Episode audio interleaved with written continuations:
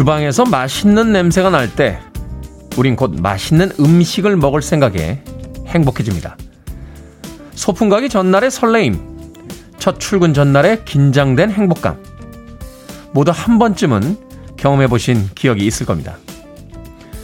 행복은 언제나 그 당일에 있지 않았죠. 다가올 것들을 기다림 속에 있었습니다. 오늘 아무 일도 벌어지지 않는다 해도 그저 내일을 꿈꿔보는 것만으로도 우린 충분히 행복해질 이유가 있는 겁니다. D-124일째 김태훈의 프리웨이 시작합니다. 경쾌하게 시작했습니다. Huey Lewis and the News의 Heart of Rock and Roll 들으셨습니다. 빌보드 키드의 아침 선택 김태훈의 프리웨이 저는 클 태 자 쓰는 태디 김태훈입니다. 자 신동민님 안녕하세요 라고 첫 번째 문자 보내주셨습니다. 안녕하십니까 신동민님 좋은 아침입니다. 자 안종욱님 안개자욱한 아침 어떤 일이 생길지 모르지만 화이팅 해봅니다 라고 하셨습니다. 흥미로운 영화 한 편 본다고 생각하시죠? 결말이 어떨지 몰라야 더 재미있는 영화처럼 오늘도 재미있고 흥미로운 일들이 생길 것이다. 기대해보는 건 어떨까 싶네요. 원혜진님, 고개 까닥까닥 지하철 타고 회사 가는 중입니다.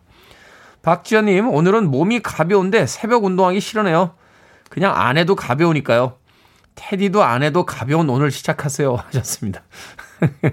이건 무슨 논리인가요? 몸이 무거우면 무거워서 하기 싫고, 가벼우면 안 해도 될 것 같고, 박지현님, 그냥 운동하기 싫으신 것 같은데요. 김범진님, 테디, 좋은 아침입니다. 글이 계속 올라오는데 다 읽나요? 하셨습니다. 다 읽습니다. 저도 글을 다 못 읽을 정도로, 어, 읽을 정도로 글이 많았으면 좋겠는데, 아, 그 정도까지는 아닙니다. 저한테 뭐 아침에 신경질 나시는 거 있으면 다 이야기해 주면 됩니다. 아, 제 욕하는 것도 다 읽고 있으니까, 예, 솔직한 여러분들의 의견 부탁드리겠습니다. 박선정님, 하이 오늘도 테디의 뻔뻔한 너스레를 기대합니다. 너무 좋아요 하셨습니다. 저희 너스레가 좋으시다고요?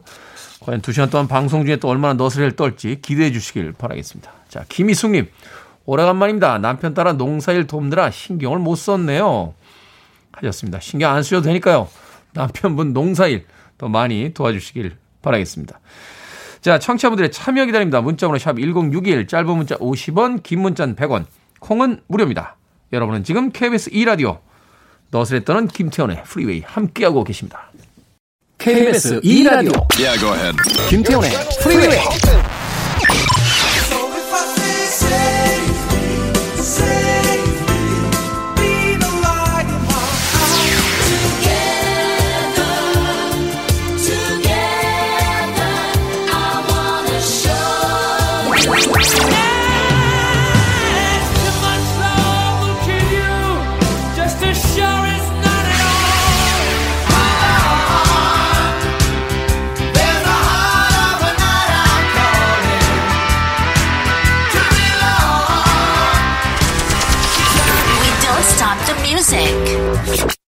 It must have been love.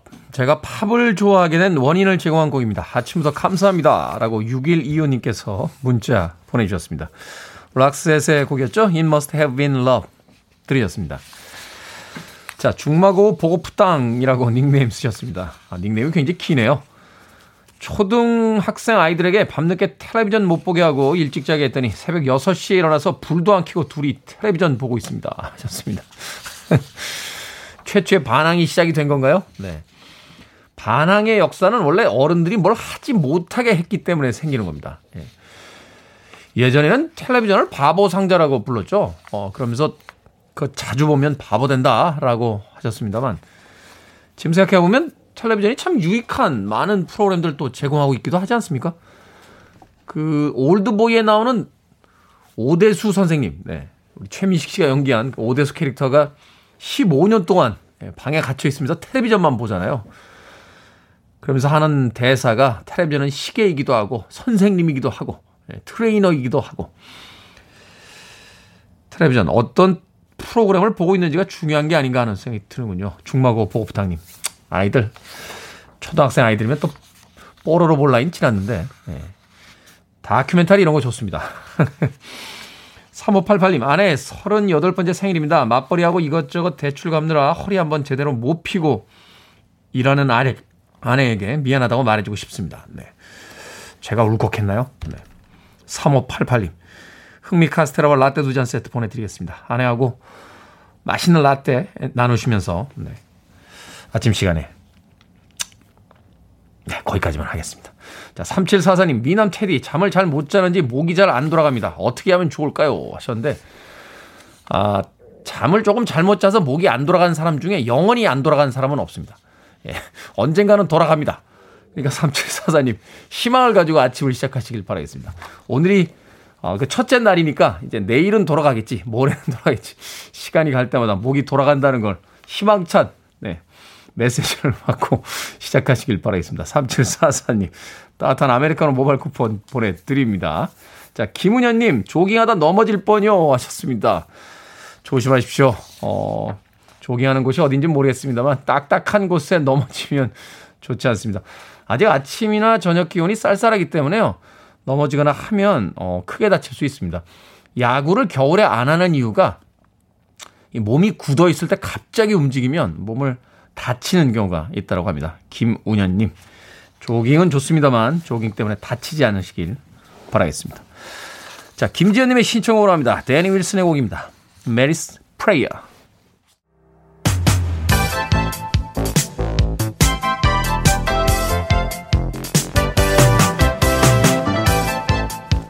이 시간 뉴스를 깔끔하게 정리해드립니다. 뉴스 브리핑 최영일 시사평론가와 함께합니다. 안녕하세요. 안녕하세요. 자, 고 이건희 회장의 유가족들이 상속세 납부 방안을 발표했습니다. 네. 뭐 이와 더불어서 어제 막대한 미술품의 기부 그리고 또 이제 의료 기부까지 발표가 돼서 뭐 네. 이 삼성과 이야기가 다 매체를 휩쓸었어요. 자, 우선 놀란 것은 이제 자산의 규모입니다. 상속되는 규모는 얼마일까? 대략 한 19조 정도가 삼성 계열사의 지분이에요. 주식. 네. 이걸 포함해서 26조로 추산이 됐고요. 26조 원에 대해서 세금은 상속세죠. 12조입니다. 12조. 네, 뭐 12조. 아무리 부자여도 이걸 일시불로 낼 수 있겠습니까? 그래서 이 상속받는 삼남매와 이제 배우자, 어, 가족 공동 명의로 4월 30일, 내일입니다.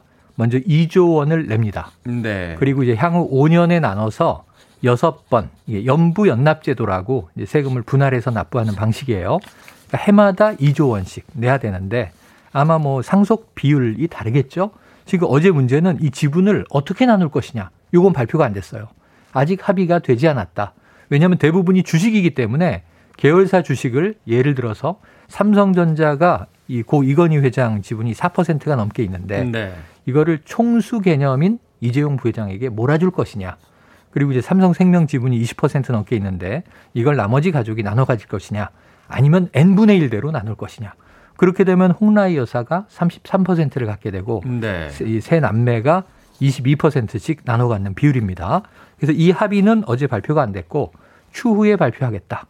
그리고 이제 미술품 기부가 어제 뭐 단연 화제였는데 화제였죠. 고미술품 뭐 근현대 국내외 유명 작가 작품에서 2만 3천여 점입니다.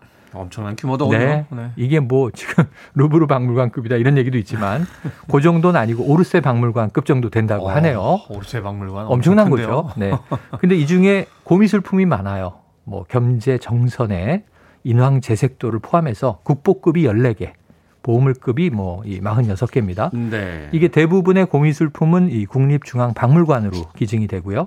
그리고 이제 근현대 작가들의 예, 주로 회화 작품들 이런 것들은 이제 국립현대미술관으로 기증이 됩니다. 이건 뭐 국민 대상으로 6월과 8월, 10월 그 상설 전시가 계획될 정도로 규모가 큰데 이 미술품 가격이 낮게 잡으면 2조 원, 높게 잡으면 3조 원.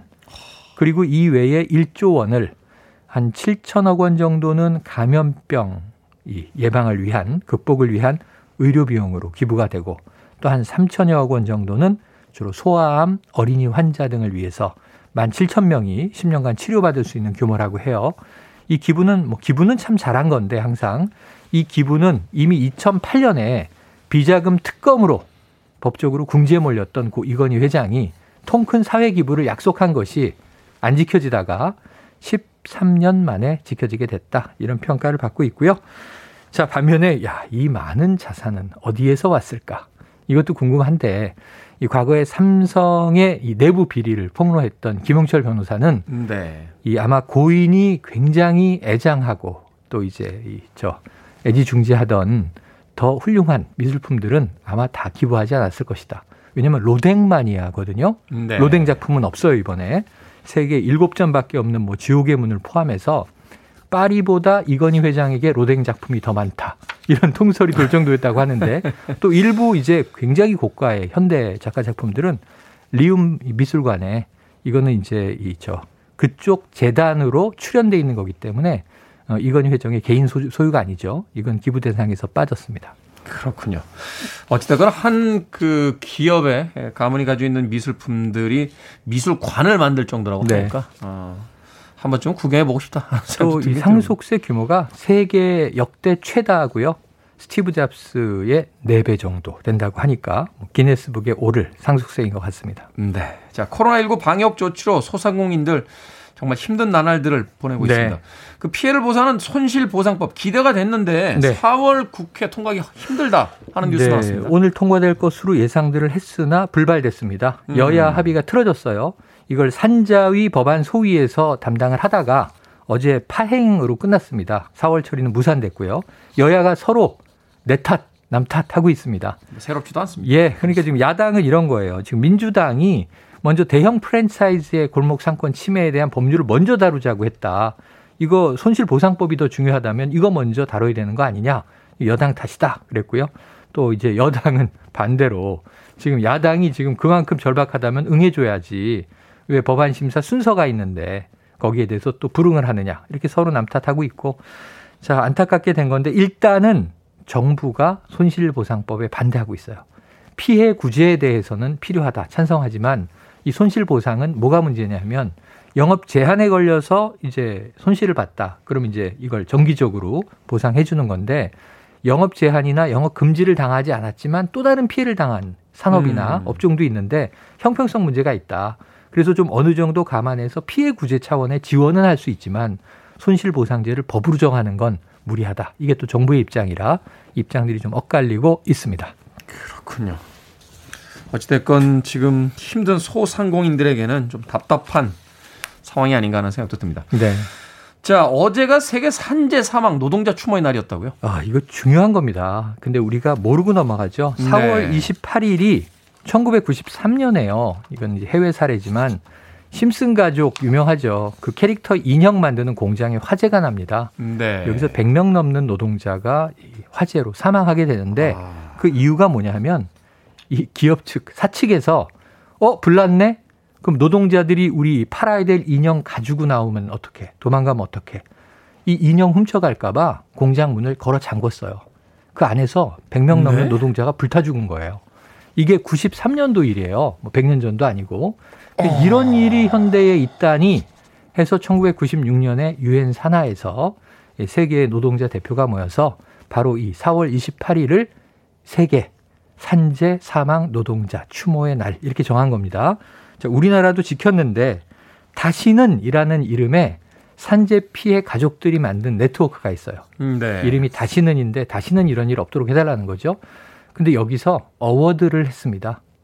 자, 1위 한익스프레스. 무슨 일이 있었냐면요. 지난해 4월에 이천 물류공장 화재로 38명이 사망합니다. 그렇죠. 네. 2위는 그 다음에 이제 우뚜기 물류 여기도 이제 같은 해 어, 지난해 7월에 여기는 용인 물류공장 화재로 다섯 명이 사망합니다. 포스코 포스코는 추락 사고가 많았어요. 다섯 명이 사망했는데 포스코는 거슬러 올라가면 10여 명이 넘게 계속 지속적으로 산재가 나오고 있어요. 음. 이런 식으로 했고 쿠팡이 특별상을 받았는데 아주 불명예스러운 이야기죠. 근데 우리가 뭘 기억해야 되냐면 아까 뭐 해외 사례 이 날의 유래를 말씀드리니까 깜짝 놀라지만 OECD 국가 중 산재 사망자가 가장 많은 나라가 바로 우리나라입니다. 노동자들의 안전에 대한 이야기는 음, 아무리 이야기해도 과하지 않다라는 생각 다시 한번 해보게 됩니다. 자, 오늘의 시사 엉뚱 퀴즈 어떤 문제입니까? 네, 앞서 삼성코 이건희 회장의 상속세 소식을 전해드렸죠. 이건희 회장의 고민거리는 상속세. 자, 하지만 이 속세, 세금은 아니지만 속세의 즐거움은 먹는 것 아니겠습니까? 그렇죠. 그래서 드리는 오늘의 시사 엉뚱 퀴즈. 이제 곧 여름이 오면 이 음식을 찾는 분들이 많을 겁니다. 원래는 겨울 음식인데 네. 국수를 차가운 국물에 넣어서 먹거나 매운 양념장에 무쳐 먹는 이것은 무엇일까요? 대표적으로 평양 이것과 함흥 이것이 있습니다. 1번 가면, 2번 냉면, 3번 사면, 4번 파면. 자, 정답 아시는 분들은 지금 보내주시면 됩니다. 재미있는 오답 포함해서 총 10분에게 불고기 버거 세트 보내드립니다. 속세의 즐거움인 음식으로 퀴즈 냈습니다. 여름이 오면 이 음식 즐겨 찾는 분들 많으시죠? 대표적으로 평양 땡땡과 함흥 땡땡이 있습니다. 이것은 무엇일까요? 1번 가면, 2번 냉면, 3번 사면, 4번 파면. 문자번호 샵 1061, 짧은 문자 50원, 긴 문자 100원, 콩은 무료입니다. 뉴스브리핑 최영일 시사평론가와 함께했습니다. 고맙습니다. 고맙습니다.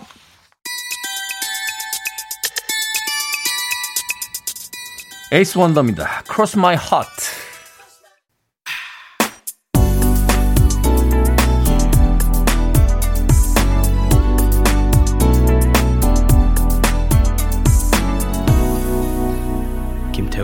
Freeway. 죽어도 좋으니 투머치 러브라도 받아봤으면 좋겠네요. 2939님께서 절절한 문자 보내주셨습니다. 6814님의 신청곡이었죠. 퀸의 Too Much Love Will Kill 드렸습니다. 자, 오늘의 시사 엉뚱 퀴즈. 여름에 즐겨 먹는 음식. 평양 땡땡과 함흥 땡땡으로 나뉘는 이 음식은 무엇일까요? 정답은 2번 냉면이었습니다. 이거 모르시는 분들은 안 계셨을 것 같아요. 0707님, 2번 냉면입니다. 냉면은 비빔냉면에 시원한 육수 넣어서 먹으면 기가 막히죠. 하셨습니다. 입맛 도네요. 네, 냉면 맛있죠.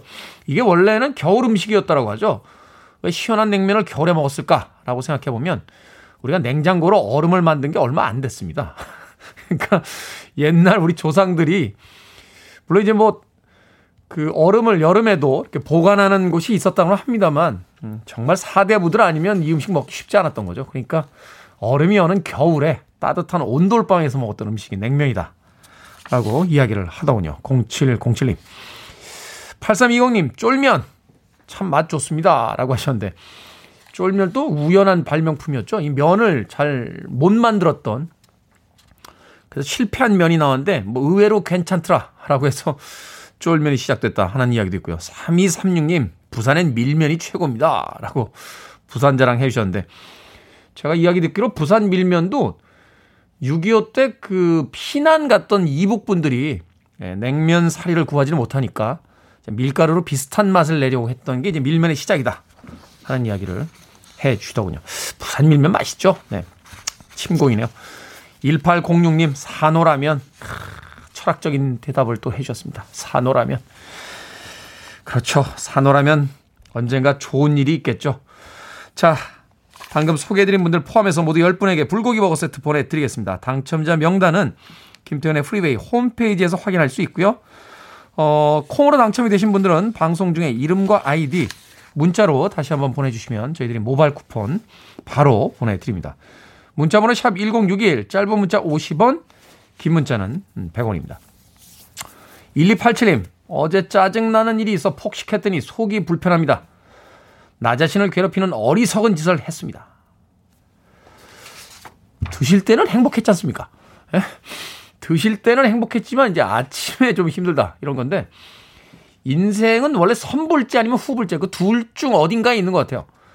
백화점처럼 물건을 먼저 가진 다음에 계산을 하는 아, 후불제가 있는 반면에 인터넷 홈쇼핑이나 TV 홈쇼핑처럼 가격을 먼저 계산하고 택배 아저씨를 기다리는 선불제가 있는 거죠. 예. 먹을 때 행복했으니까 아, 후불제 되겠네요. 아침에 힘드니까. 다이어트해서 예쁜 몸을 갖게 되면 선불제입니다. 아, 먼저 괴롭다가 좋은 몸을 갖게 되니까. 인생은 선불제와 후불제 그 어디쯤에 있다. 1287님. 후불제 나쁘지 않습니다. 자, 남윤서님의 신청곡으로 합니다. 브리트니 스피어스, Baby One More Time.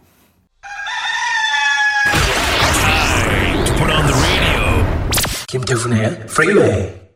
Shall we dance on a bright 하나, 둘, 셋, 넷.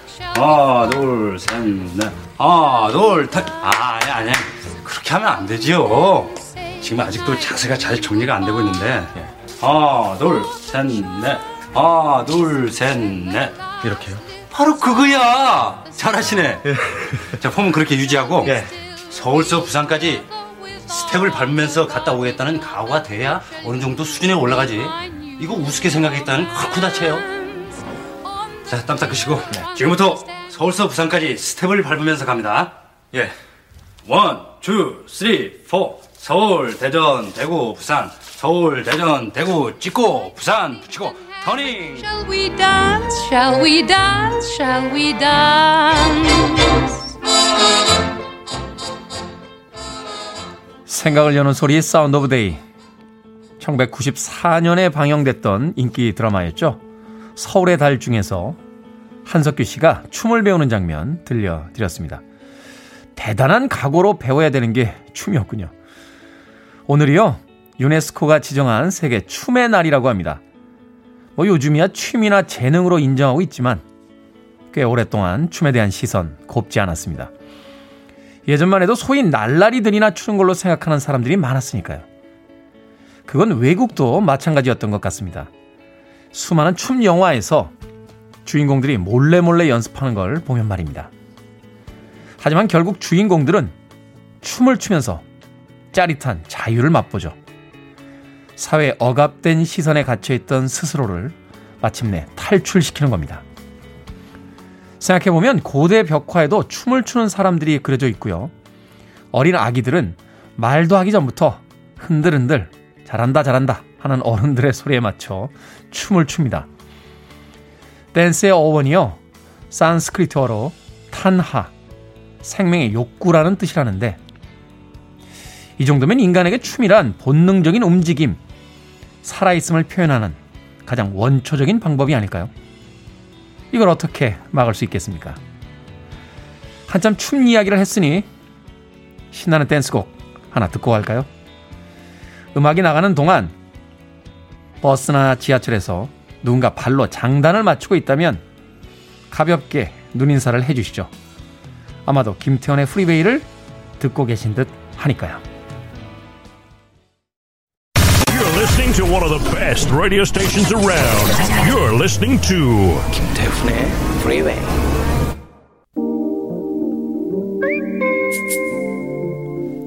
빌보드 키드의 아침 선택 KBS 2 라디오 김태훈의 프리웨이 함께하고 계십니다. 자 퀸시 존스와 하모니카 연주자죠. 투츠 틸레망이 함께했습니다. Velas 1부 끝곡입니다. 저는 잠시 후 2부에서 뵙겠습니다.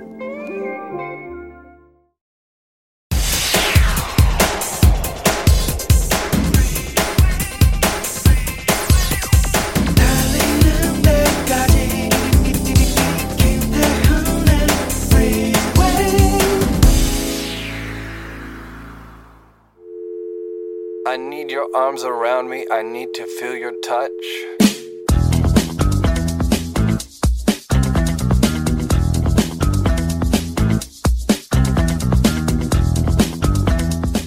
동안을 유지하는 10가지 방법. 1. 생선을 많이 먹을 것. 2. 탄산음료를 자제할 것. 3. 녹차, 우롱차, 루이보스차 등 항산화 성분이 많은 차를 마실 것. 4. 숙면을 취할 것. 5. 운동으로 근육과 관절을 단련할 것. 6. 자주 웃을 것. 7. 치아를 하얗고 깨끗하게 관리할 것. 8. 올리브 오일, 코코넛 오일 같은 착한 오일을 먹을 것. 9. 자외선 차단제를 챙길 것. 10. 매일 꾸준히 피부에 수분을 공급할 것.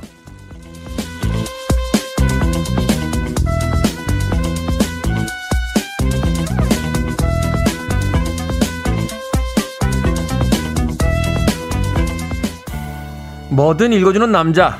오늘은 동안을 유지하는 10가지 방법을 읽어드렸습니다. 시간의 흐름에 따라 누구나 노화를 겪게 되지만요. 조금이라도 더 젊고 건강해 보이고 싶은 게 사람의 마음이죠. 뭐 저도 마찬가지입니다. 하지만 읽다 보니까 제가 왜 동안인지 알게 됐습니다.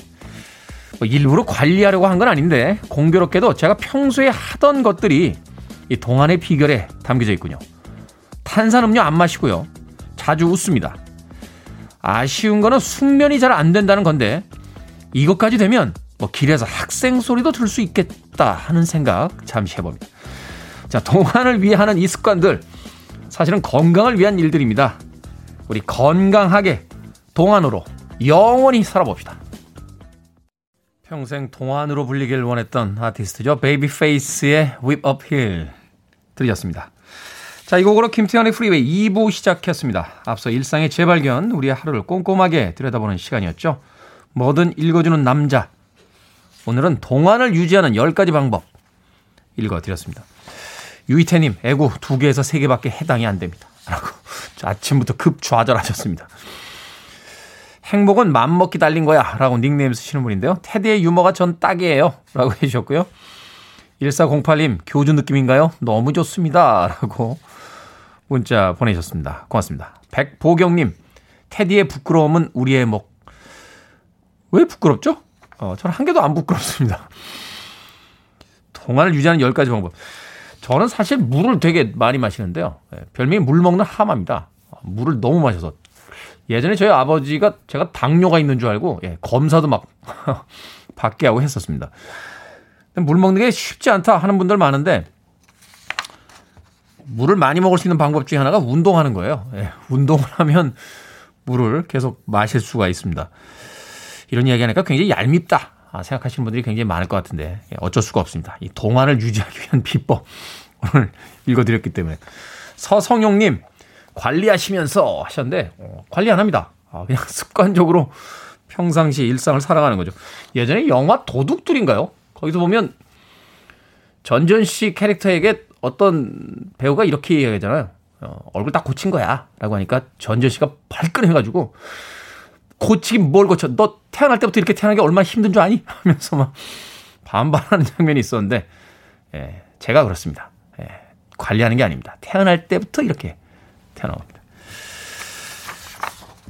자, 뭐든 읽어주는 남자. 여러분 주변에 의미 있는 문구라면 뭐든지 읽어드립니다. 포털 사이트에 김태훈의 프리웨이 검색하고 들어오셔서 홈페이지 게시판 사용하시면 됩니다. 말머리 뭐든 달아서 문자로도 참여가 가능하고요.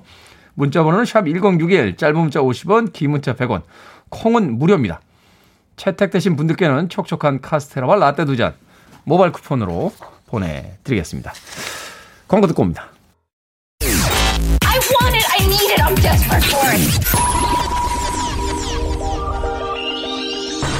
Okay, let's do it. 김태훈의 Freeway. 620님의 신청곡이었죠. 카일리 미노그와 제이슨 도노반이 함께했던 Especially for You에 이어진 Take That의 I Found Heaven 들이었습니다. 이 당시만 해도 게리 발로우의 인기가 굉장했었죠. 어, 하지만 팀이 해산된 뒤에 영국을 대표하는 아티스트는 로비 윌리엄스로 어, 바뀌게 됩니다. 사람이 인생이라는 게 참 모르는 것 같아요. 어, 여럿이 모여 있을 때는 그다지 존재감이 드러나지 않던 아티스트였는데 테이크 댓의 해산 이후 영국에서는 뭐 가장 많은 음반을 판매한 아티스트 중에 한 명이 된 예, 로비 윌리엄스가 속해있던 팀 테이크 댓의 I Found Heaven까지 들으셨습니다. 자, 3830님 오늘은 평소보다 일찍 출근해 작업 중입니다. 어제에 이어서 작업할 물량이 많습니다. 주말까지 나와서 작업을 해야 할 것 같아요. 밖에서 땀내며 열일 작업하는 3명에게 힘 좀 주세요 하셨습니다. 제이슨 브라즈의 I'm Yours를 신청하셨는데 아, 이 곡은 2000년대 이후 곡이라 저희가 선곡을 할 수가 없습니다. 아, 저희는 1980년대를 중심으로 해서 어, 60년대, 70년대 그리고 90년대까지의 음악들 아, 주로 틀어드리고 있습니다. 3830님. 죄송한 마음에 피자 한 판 보내드릴게요. 어, 작업하고 계신 세 분과 함께 피자 나누시면서 네, 주말에는 나오지 않으셔야 될 텐데 3830님. 1408님 심쿵 스타일 테디 삼촌 안녕하세요. 초보 운전 스티커 막 뗀 우리 회사 동료 언니와 카풀에서 4명 출근하고 있습니다. 야 아침에 아주 짜릿짜릿하겠는데요. 우리 카풀 팀 선화, 윤유 안전운전 부탁해요 하고 스틸하트의 She's Gone 신청하셨습니다. 저희들이 선곡표에 신청곡란에 한번 올려보도록 하겠습니다. 1408님, 야, 초보 운전 딱지를 막댄 언니와 함께 4명이서 아침에 출근하는 기분 짜릿짜릿하지 않습니까? 1408님. 롤케이크 보내드리겠습니다. 아, 회사에 도착하시면 예, 점심시간에 식사하고 오셔서 맛있게 디저트로 드시길 바라겠습니다. 1408님. 8141님, 커피 한 잔 주세요. 어제 술을 많이 마셔서 커피 한 잔 하면 술이 깰 것 같습니다. 아니, 제가 술을 드시라고 한 것도 아닌데 왜 여기 와서 이렇게 강짜를 부리고 계십니까? 8141님. 따뜻한 아메리카노 모바일 쿠폰 한 장 보내드립니다. 술 빨리 깨시고 목요일 활기차게 시작하시길 바라겠습니다. 자, 5009님의 신청으로 합니다. 리틀 리버 밴드, 호주 밴드의 음악인데요. 야간에 일하는 사람들을 뜻하는 용어죠. The Night Hours.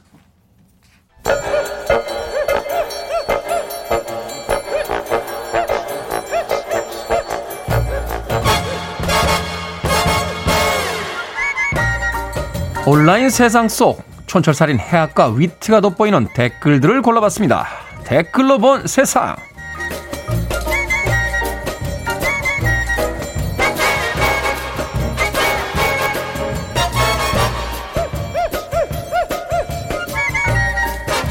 첫 번째 댓글로 본 세상.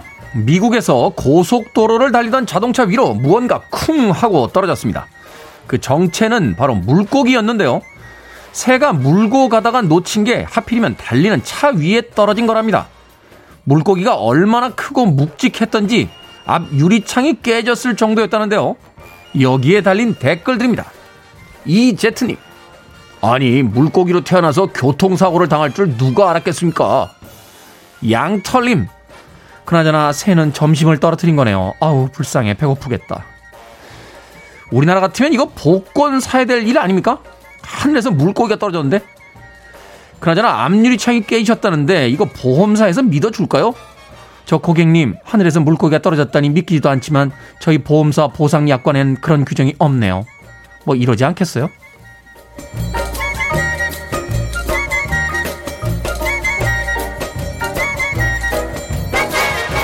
두 번째 댓글로 본 세상. 지난해 12월 25일부터 시행된 환경부 지침에 따르면요. 공동주택에서 투명 페트병을 분리배출할 땐 반드시 라벨을 제거해야 한답니다. 그런데 한 언론사에서 33종의 페트병을 모아 실험을 해봤더니 대부분의 라벨이 뜯기 어렵게 부착이 돼 있었다는군요. 소비자들의 불만이 높을 수밖에 없는데요. 여기에 달린 댓글들입니다. GN님, 그래, 나만 못 듣는 게 아니었어. 저는 괜히 제 손만 탓했네요. 애옹님, 힘들어도요, 환경 생각해서 때리고 노력하는데 잘 안 떼지는 것들 보면 내가 누구 조차고 일어나 싶어요. 그러니까요.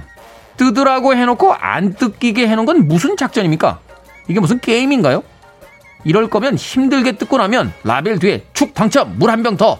뭐 이런 거라도 쓰여 있어야 되는 거 아닙니까?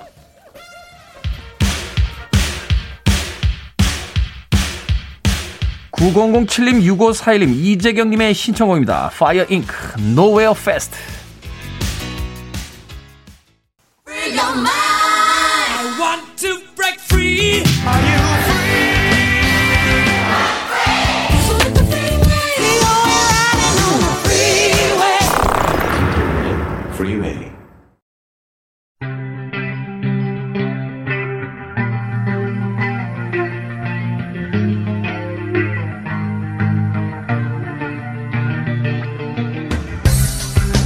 21세기의 키워드로 우리의 역사를 살펴보는 시간입니다. 역사 데자뷰. 공간 역사 연구소 박광일 소장님 나오셨습니다. 안녕하세요. 안녕하세요. 최근에 교육부 조사에 따르면요, 어, 이 초등학생들이 꼽은 장래 희망 중에 하나가 꽤 높은 순위로 크리에이터라고 한다고 합니다. 뭐 최근에는 회사 다니면서 또 다니던 회사 그만두고 이 동영상 사이트나 여러 그 매체에서 크리에이터로 활동하시는 분들이 많은데 조선 시대에도 이런 직업이 있었습니까? 1인 크리에이터. 그쵸. 예, 어느 시대나 뭔가 새로운 이야기를 구하는 사람들은 있었던 것 같고요. 물론. 야, 조선 시대는 약간 만물상 같아요. 뭐 얘기만 하면 다 나옵니다. 그러니까 사람 사는 동네가 거의 다 비슷한 것 같습니다. 그래서 네. 말씀하셨던 것처럼 뭐 플랫폼이라든지 그 어떤 유통 반경의 크기는 굉장히 달랐겠지만 그 속성은 비슷하다고 할 만한 사람들이 있는데요. 네. 바로 이제 어, 전기수라고 하는 어, 조선시대 이야기꾼입니다. 전기수요? 네. 그래서 어. 한자 말 그대로 풀어보게 되면은 기이한 이야기를 전하는 어, 노인 정도로 해석이 되지만 아. 당시에는 그냥 책을 읽어주는 사람 정도로 해석을 했던 것 같습니다. 책을 읽어주는 사람. 네. 그 중에서도 이제 좀 재미난 소설을 읽어주는 사람이었다라고 하면은 뭔가 이제 느낌이 좀 오시지 않을까라는 생각이 듭니다. 그렇군요. 사실 영화도 있잖아요. 뭐 책 읽어주는 여자, 뭐 이런 그 책 읽어주는 남자, 뭐 이런 그 헐리우드의 영화도 있는데 유럽 영화도 있는데 책을 구하기 어렵고 또 글을 읽지 못하는 사람들이 많았던 시절에 그럴듯한 뭐 직업이 아닌가 하는 생각이 드는데 어떤 활동들을 주로 했습니까? 네. 그래서 이제 책을 읽어주긴 하는데 앞에서 말씀드렸던 것처럼 좀 유명세가 있는 소설을 좀 찾아서 읽었던 것 같고요. 네. 그냥 읽어주는 것이 아니라 외웠습니다. 아 외워요? 그렇죠. 책한 권을? 그렇죠. 책을 한 권이 아니라 그러니까 그 필요에 따라서는 몇 권씩을 외웠고 그거를 사람들 앞에 이야기하듯이 풀어주는 거였습니다. 자, 그래서 드디어 심초이가 어, 그렇죠. 임당수에 뛰어들게 되는데 그렇죠. 뭐, 뭐 이렇게 하는 그러니까 겁니까? 드디어 신봉사가 이제 또 눈을 떴을까 할 때 뭐 이런 얘기를 한다거나 그래서 이제 그때 이제 유명했던 어떤 그 레파토리가 이제 숙향전, 심청전 같은 이야기 그러니까 네. 이제 많은 사람이 신금을 올릴 수 있는 이야기였고요. 그다음에 이제 우리에게는 반갑지 않지만 나당연합군의 일원이었던 설인귀 그 다음에 이제 만고의 충신으로 알려졌던 임경업 이런 임경업. 이야기들이 이제 그 당시 소재였다고 하는데요. 그래서 당시가 사실은 소설의 시대라고 할 정도로 새로운 붐이 일고 있던 시대였기도 했기 때문에 그러니까 일정하게 이제 어떤 그런 소설을 듣고 싶어 하는 사람도 많았고 또 이제 그 과정에서 소설을 듣고는 싶은데 듣지 못하는 사람들, 읽지는 네. 못하는 사람들이 이제 이 전기수를 어떻게 보면 찾았다라고 볼 수가 있는데요. 그런데 이제 아무래도 한양 거리가 넓다고는 하지만 한정되어 있으니까 이분들이 옮겨 다니면서 이야기를 합니다. 옮겨 다니면서 마치 그 그래서, 예. 오일장 옮기듯이. 그렇죠. 네. 그래서 이제 조수삼이라는 사람이 취재집에 썼는데 그 당시 이제 전기수들의 어떤 경로를 좀 파악을 했던 것 같아요. 그래서 제 1일은 어 청계천 제 1교, 2일은 청계천 제 2교, 그다음에 이제 3일은 종로 5가 이현이라고 불렀고 네. 그다음에 이제 4일 때쯤 되면은 안국역 있는데 그다음에 이제 5일쯤에는 인사동 근처. 네. 그다음에 이제 6일은 종각 종로 앞에서 그리고 이제 요거를 반복을 하는 거죠. 아, 왔다 갔다 하면서. 네네네. 아. 그렇게 해서 이제 어떻게 보면은 좀 사람들이 많이 모이면서도 약간 일정을 변경을 줘서 뭔가 이제 새로운 신선한 느낌을 주는 어떤 기법을 썼다라고 볼 수가 있습니다. 말하자면 이런 거군요. 레파토리 하나를 가지고 이제 한 바퀴를 돌고 나서 심청전으로 한 일주일 돌고 나서 그렇죠. 한 바퀴 돌았다 그러면 어 이번 주에는 이제 그러면 흥부전으로 간다. 그렇죠. 그렇죠. 그러면서 변화를 주면서 네. 그런데 이제 주 활동 무대가 이렇게 이야기해 주신 거 보니까 인사동이나 뭐 종로 뭐 청계천 이런 거 보니까 이제 종로를 중심에다 놓고 움직였던 것 같은데 네. 사람들을 불러 모으려면 그냥 단순하게 책만 읽어서는 안 되잖아요. 뭔가 또 특별한 게 좀 있어야. 그렇죠. 그러니까 이제 예를 들어서 우리가 어떤 그 뭔가 OTT 서비스를 할 때도 처음에는 무료로 뭐 한 달 보게 한다거나 그렇죠. 한 달 무료의 체험권 이런 거 주잖아요. 그렇죠. 네네. 그러니까 이제 어떻게 보면은 처음에 이야기를 심청 이야기를 시작한다거나 임경업 이야기를 시작하는 것이 무료에 해당한다면 음. 결정적인 순간에 말을 끊습니다. 그러니까 말하자면 심청이가 드디어 이- 인당수 앞에 섰는데 그렇죠. 섰는데 그렇죠. 아니면 물에 빠졌는데 물에 빠졌는데 그럼 이제 궁금해지거든요. 그리고 네. 대략 알고 있는 사람도 있지만 그게 또 어떻게 묘사가 되는지 기대가 되는 거죠. 모르니까 그럼 이제 사람들이 알았다는 듯이 이제 한 푼 두푼 돈을 내기 시작하고 아. 요런 기법을 썼다고 해서 이게 이제 요전법이라고 얘기해서 일종의 이제 무료 콘텐츠를 유료화시키는 작업을 했던 거고요. 네. 그 덕분에 이제 전기수가 조선 시대의 후기에 하나의 이제 직업인으로 이제 자리를 잡을 수 있었다.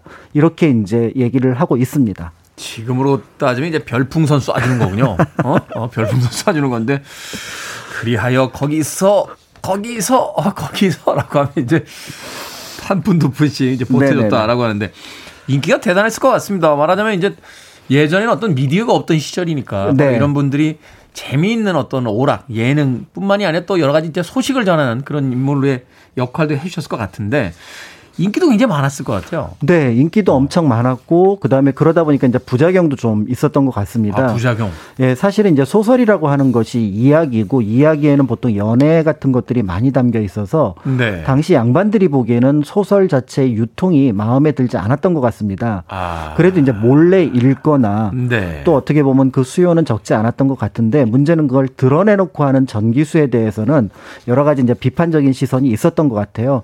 특히 이제 영조 나 사도세자는 소설을 굉장히 좋아했는데 그 아들이었던 정조는 소설은 나라를 망치는 어떤 문학이다. 그러니까 어떤 잘못된 거다라는 생각을 하고 있었던 거죠. 네. 그래서 당시 이제 문체 반정이라고 해서 아주 수준 높은 어떤 그런 어떤 문체를 써야 되는데 소설이 망가뜨리고 있다라고 얘기를 하면서 당시 이제 신하들에게 이게 이제 얼마나 문제가 있는지를 얘기를 한 사례가 있었어요. 네. 그게 바로 뭐냐면은 어떤 전기수가 이제 그 임경업전을 얘기를 하는데 그 절초전이라고 해서 이제 담배 가게 앞에서 얘기를 했던 모양입니다. 네. 그런데 이제 거기서 이제 막 얘기를 하다가 어느 날 이제 이 임경업이 김자점의 무고로 모함으로 죽는 장면을 이제 재밌게 얘기를 꺼냈던 것 같아요. 네. 그런데 그거를 듣던 주- 분 중에 한 분이 너무 화가 나서 이게 이제 담배 가게니까 이게 작두가 있었는데 그걸 가지고 전기수를 난자를 해버린 겁니다. 그래서 전기수가 오. 죽임을 당하는 사건이 일어났습니다. 이야기에 너무 빠진 나머지. 그렇죠. 그러니까 김자점이 정말 못된 사람인데 그 못된 사람이 충신이었던 임경호를 죽였다고 하니까 너무 화가 났어요. 화가 나서 그래서 몰입을 해가지고 결국은 정기수가 죽음에 이르렀으니 이 소설이라고 하는 것이 얼마나 위험하냐라고 얘기를 했다는 정조의 기록이 이제 정조의 얘기가 이덕매 청장관 전서에 전해지고 있는 거죠. 우리 지록 이야기면 그 사람과 전쟁에서 항상 악역으로 나오시는 분들 이렇게 식당 들어가면 이모님들이 밥 안 줘요. 하면서 가버리는 것처럼 그런 일이 이제 실제로 조선 시대에 아, 이건 뭐 엄청나네요. 어. 그러니까요. 그래서 그 드라마에서 보통 악역 맡은 분들이 요즘은 좀 덜한데 예전에는 굉장히 고초를 많이 겪었다고 하는데요. 네. 그 그것의 이상으로서 어쨌든 신체적인 어떤 위협까지 왔다고 하지만 한편으로는 어쨌든 그, 그 시대 사람들이 얼마나 전기수 이야기에 빠져들었었는가 하는 것들을 짐작해 볼 수 있는 사건이기도 합니다. 그렇군요. 앞으로는 저도 방송에서 연기할 때 좀 주의하도록 하겠습니다. 자, 게리 라이트의 음악 하나 듣습니다. Dream Weaver. 게리 라이트의 Dream Weaver 들으셨습니다. 빌보드 키드의 아침 선택, KBS 2라디오, 김태훈의 프리웨이, 역사 데자뷰, 박광일 소장님과 함께하고 있습니다. 자, 조선시대 대중을 상대로 이제 책을 읽어주던 전기수 이야기를 나눠보고 있는데, 이 전기수 중에서도 역사책에 기록된 스타 전기수가 있지 않았겠습니까? 당연히 있죠. 네. 어, 그래서 이제 당시 정기수라고 하면은 아마 이제 중인이나 서울 출신이었을 거다라고 보고 있고 왜냐하면 글을 알아야 소설을 읽을 수 있고 또 이제 그렇죠. 한편으로는 또 많은 사람들과 어떤 관계를 가지려면 일정 수준 이상의 신분이었을 걸로 보여집니다. 다만 이제 그들이 일반적으로 이제 사회에서 높은 위치에는 가지 못했기 때문에 정기수로 활동을 하지 않았을까라는 생각이 드는데요.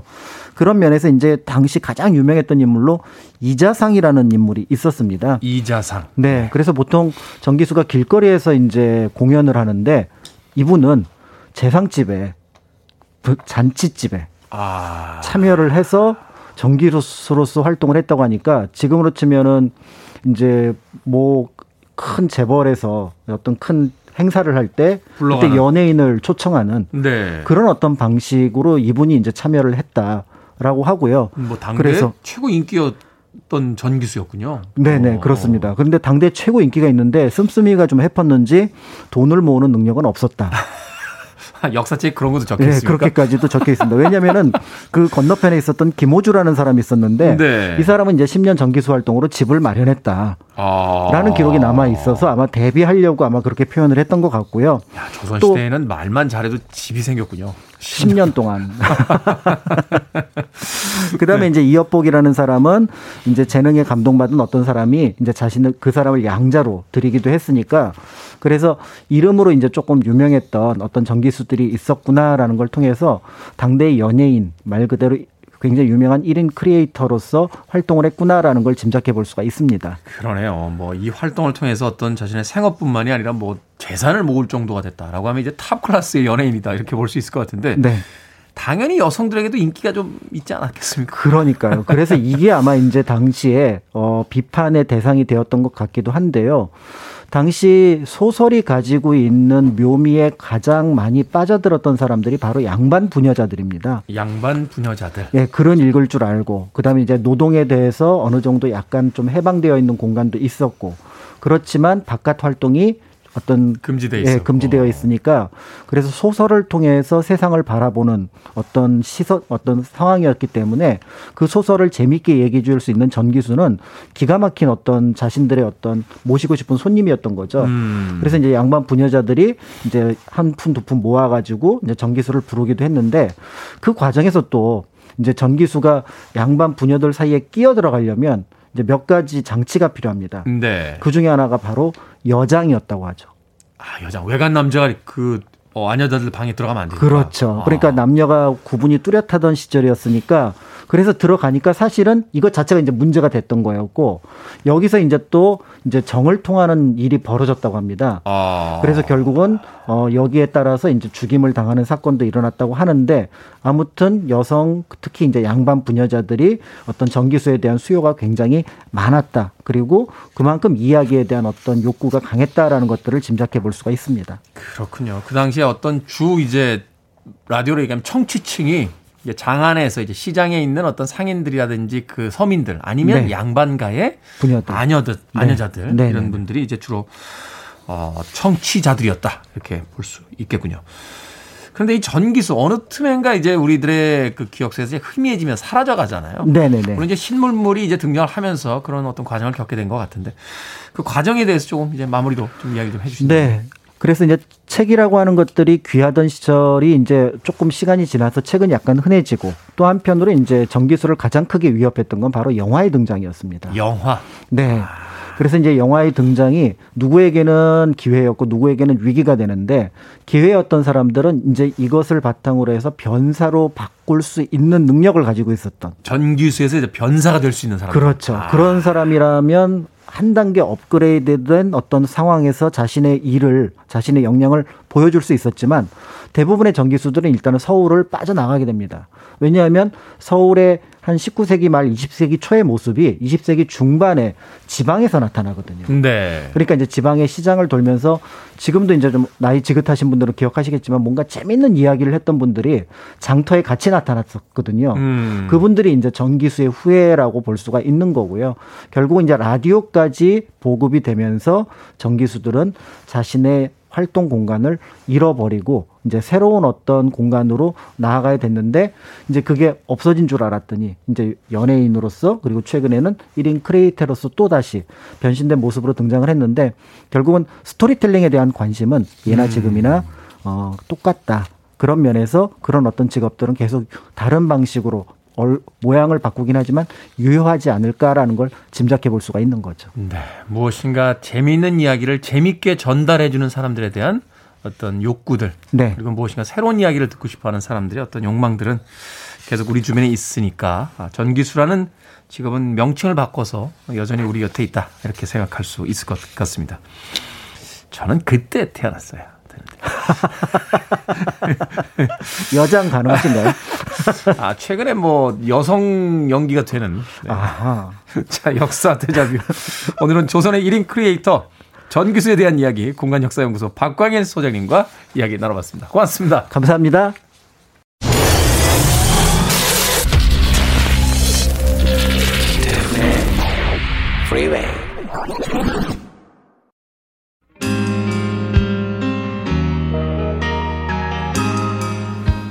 KBS 2라디오 김태훈의 프리웨이 D-124일째 방송 이제 끝곡입니다.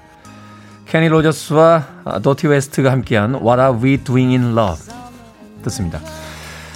좋은 날입니다. 다시 오지 않을 최선을 다해서 또 하루를 살아보죠. 저는 내일 아침 7시에 돌아옵니다. 고맙습니다.